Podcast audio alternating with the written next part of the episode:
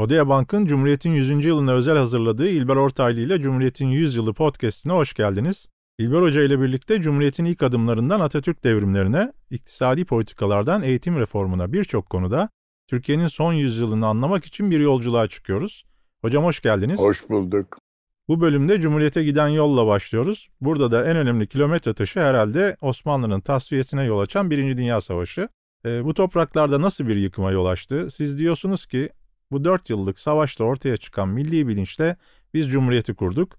Bunu bize biraz açıklayabilir misiniz? İmparatorluğun son nesli e, işçisi, çok işçi sınıfımız çok dardır, köylüsü, zanaatçısı, e, entelektüelleri, okumuşları ve tabii sivil askerleriyle e, bu savaşı gerçekleştiren imparatorluğun yıkılış yükünü taşıyan bir nesildir. Bir devletin yıkılışını taşımak çok zordur ve bir toplum için imtihandır. Birinci Cihan Harbi sonunda Avusturya Macaristan yıkıldı.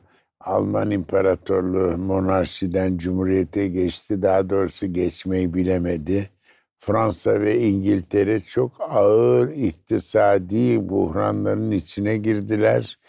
Normal kalkınma ve gelişmeleri durdu e, Rusya yıkıldı ve yeni bir dünya düzenine girmek için ayrı bir safhaya girdi. Tabii Türkiye İmparatorluğu da bunlardan biridir. Şimdi bunun savaş çekimi üzerinde nasıl duracağız? Bu çok önemli. Yani bir millet böyle bir büyük camianın içinden bir görülmemiş o tarihe kadar uzun bir teknik savaşın yıkımıyla geçecek. İlk defa cephe gerisine istirahat etmiş. Avrupa toplumları bile bunu kaldıramamış. Savaşın cepheye, cephenin ötesine geçmesi demek ağır ağır yıkımlar getirir. Görülmedik hastalıklar, görülmedik sosyal çöküntüler, açlıklar, problemler yaratır. Bu hatta bu etkiler savaş mütareke bittikten sonra da mütareke yapıldıktan sonra da devam eder. Netekim bu influenza İspanyol gribi denen mendebur hastalık bunun bir örneğidir. Asıl savaştan sonra sivil nüfusu yıktı ve çok ağır bir zayiat verdirdi. Savaşın kendi kadar neredeyse. Rejimler sarsıldı, inançlar sarsıldı, partiler değişti bütün bunların üzerinde duracağız. Modern dünyamızı yaratan bir takım sivil değişiklikler de böyle oldu. Feminist hareketler gibi, sosyalist doktrinlerin, politikaların devlet hayatına girmesi ve toplumun geniş kesimlerinde benimsenmesi gibi.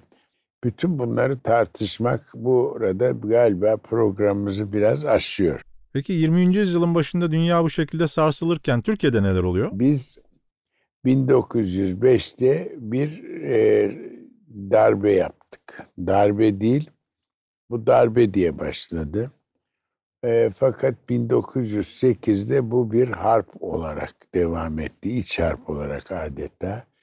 Bu bir de size açık söyleyeyim gene bu Jön Türk Savaşı ki Jön Türk tabiri bundan sonra Avrupa'da da yayıldı. Mesela Portekiz Jön Türkleri var falan bir mücadele tipi olarak e, okumuş sınıfın, gençlerin, devlet memurlarının kitleye, devletin başına karşı ayaklanması ve reforma gitmesi gibi Türkiye İmparatorluğu daha evvel 1876'da anayasayla ilan ettiği 77'de ilk meclisi toplayarak fiiliyata döktüğü meşruti rejimi, konstitüsyonel monarşiyi Avrupa toplumlarında olduğu gibi mesela Rusya'da da olmadığı gibi benimsemeye çalışmışlar. Olmadı.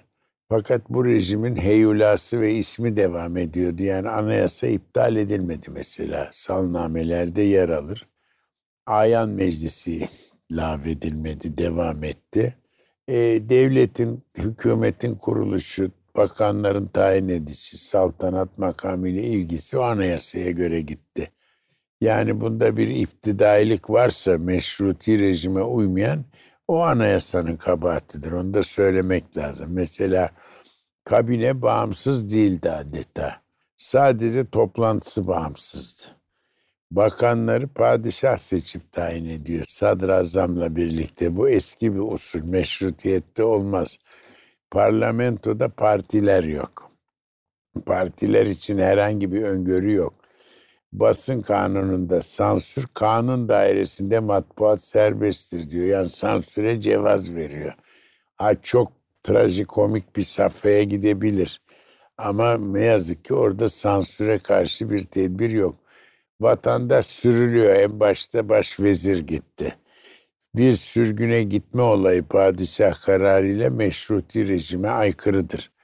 Bütün bunların ortasında insanlar bir siyasi mücadele ve doktriner değişime uğradı. Cumhuriyet böyle oluşuyor. 1895'te efendime söyleyeyim Yunan Muharebesi kazanıldı. Bu bir moral. Ama 78'de Rusya ile olan savaşı kaybettik 93 Harbi. 93 Harbi dediğimiz şey. Şimdi böyle bir ortamda Türkiye ne olur? Bunun üzerinde duralım. Bu imparatorluk bir şeylere hazır. Bunun ordusundaki teknolojik yapı dışarıya bağımlı. Fakat ordu kendi talimini yapabiliyor ve bir kurmay sınıfı var. 19. asır ortalarından beri. Bahriyesi zayıf. Şimdi böyle bir ortamda biz Birinci Cihan Harbi'ne erkenden girdik. 1911'de bize Birleşik İtalya Kuzey Afrika'ya saldırdı. Bizim kolonimiz olacak diye. Trablus'tan başlatıyorsunuz. Trablus yani. Savaşı diyoruz değil mi? Kuzey Afrika dediğimiz bu. Şimdi burada ani bir yakalanma var. İtalyan niyetleri son ana kadar devletin muhasebesinde değil, istihbaratı içinde değil. Roma'daki sefir bu işi pek yerine getirememiş. E, devletin istihbarat organları yeterince bilgiyi toparlayamamış ve İtalya biraz da ani bir dalış yapmış.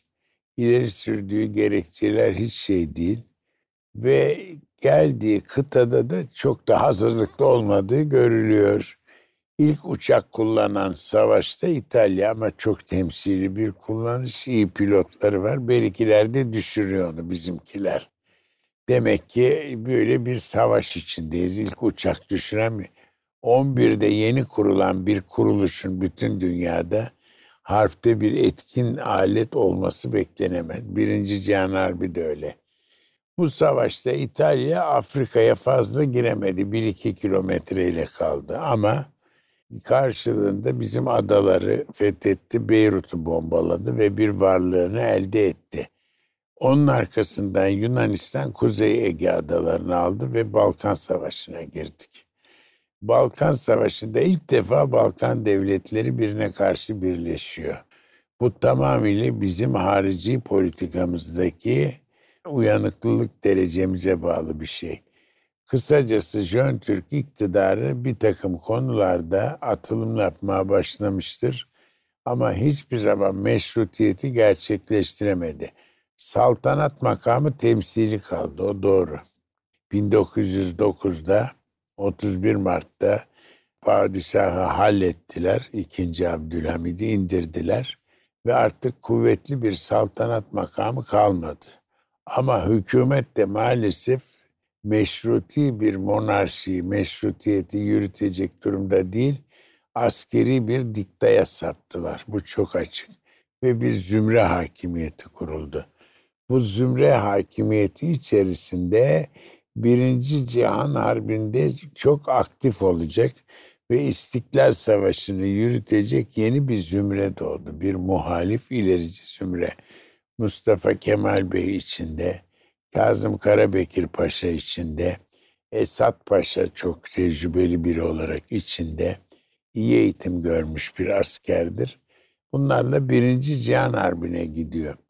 Şimdi Birinci Cihan Harbi'ne girdiğimiz zaman tarihte ilk defa bir milyon asker topluyoruz. Bu bizim için bir yenilik değil. Bütün devletler böyle. Rusya 5 milyon adam asker almış. Görülmemiş bir şey. Almış da ne olmuş? Üç askere bir tüfek. Dikkat et. Üç askere bir tüfek. Almanya 11 milyona kadar asker çıkardı. O zamanki Reich Almanyası bugünkü Polonya'nın bir kısımları elinde. İşte Doğu Prusya falan var. Nüfus da bereketliydi. 80 küsur milyonluk bir ülke zorlamayla 11 milyona kadar asker topluyor. İngiltere'nin derdi bu heriflerin bir de donanması kuvvetli olacak. O öyle olmadı. Ama kara orduları kuvvetliydi. Lakin bu orduların hiç savaş tecrübesi yoktu. Yani bunlar talimi mükemmel bir askerdi. Kurmayları fevkalade iyi yetişmişti. Ama en taze tecrübeli asker Sedan Savaşı'ndan kalma. General Mommsen Ama değil Türk mi? ordusu tam tersi. Türk ordusu ise tam tersine düne kadar Trablusgarp'ta, Balkan'da, düne kadar Hicaz'da, Yemen'de savaşta, Balkanlarda komitacılarla çarpışıyor. O değişik. Böyle bir durum var. Bunların içinde biz harbe giriyoruz. Yokluklar var. En kıymetli çiftçilerimiz, zanaatçılarımız ve münevverlerimiz yok oldu. Ama bu savaşta Türkiye çok önemli bir şey bir vatan savunması şuuruna eriştir. İmparatorluk tabası artık bir milliyet haline geliyor. Bu çok önemli. Ve bu savaşın tecrübeli askerleri, sırf subaylar değil, onbaşılar, erbaşılar, çavuşlar bile gelecek savaşın kadrolarını oluşturuyor. Onun için 1918'in Ekim sonunda yani 14 Ekim sonunda girdik, 18'in Ekim sonunda mütareke yapıldı. O mütarekeye rağmen doğan sonuç bir takım insanları çok melul, çekingen yaptı. Doğrudur. İstanbul politikası budur. Ama bir kısmı da hınçlandı ve ne olacağını biliyorlar. AB planı yapabiliyorlar. Bunlar işte bir takımdır. Biz bunların üzerinde duracağız. Hocam çok teşekkürler. İlber Ortaylı ile Cumhuriyet'in 100 Yılı podcast'inin bir sonraki bölümünde Kurtuluş Savaşı'nı ve 1923'te yaşanan olayları konuşacağız. Bir sonraki bölümde buluşmak dileğiyle.